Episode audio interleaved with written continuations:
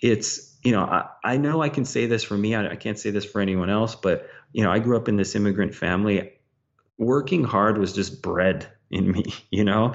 My parents worked super hard. Like, they came over from another country on an actual boat, you know, and couldn't speak the language, don't have any education. I saw hard work. It's what I learned. It's what I know. It's how I'm going to be.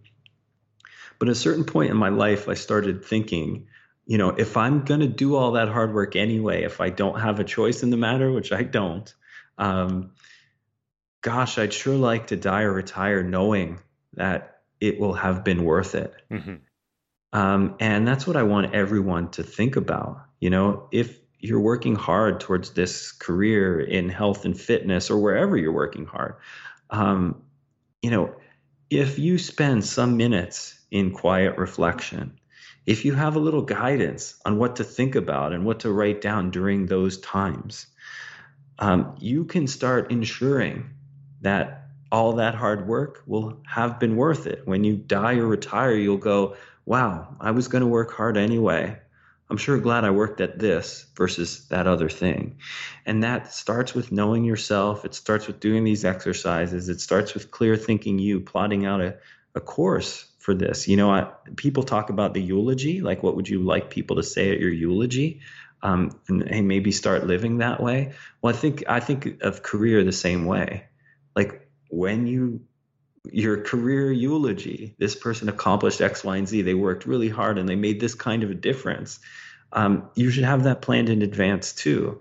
And then you should begin working towards that. You should have a path, a clear path for achieving that. And it may change, but the alternative, just kind of winging it, doesn't feel as satisfying to me and is far less likely to be rewarded.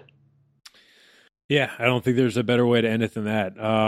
Well, sir, it's been a hell of a pleasure these last, 13 years. Yeah, you know, I've been very privileged to, you know, always get a chance to talk with you and pick your brain every single year, multiple times a year. And I appreciate you sharing all this with the audience as well and helping shape my education. I do look back on those like 500, and I'll say that over the next couple episodes. And it's like, that was in a large part, it was a major part of my education, my growing as a coach from kind of a stupid kid that was just basically, you know, looking for more supplements because I thought that was the answer to, you know, finding the next program to then figuring out, you know, how to be successful in this industry. It is all there. And it's not all good, but it's the journey, which, you know, I would say, you know, interpreting it from a career perspective, as we've been talking about on this show, in this conversation,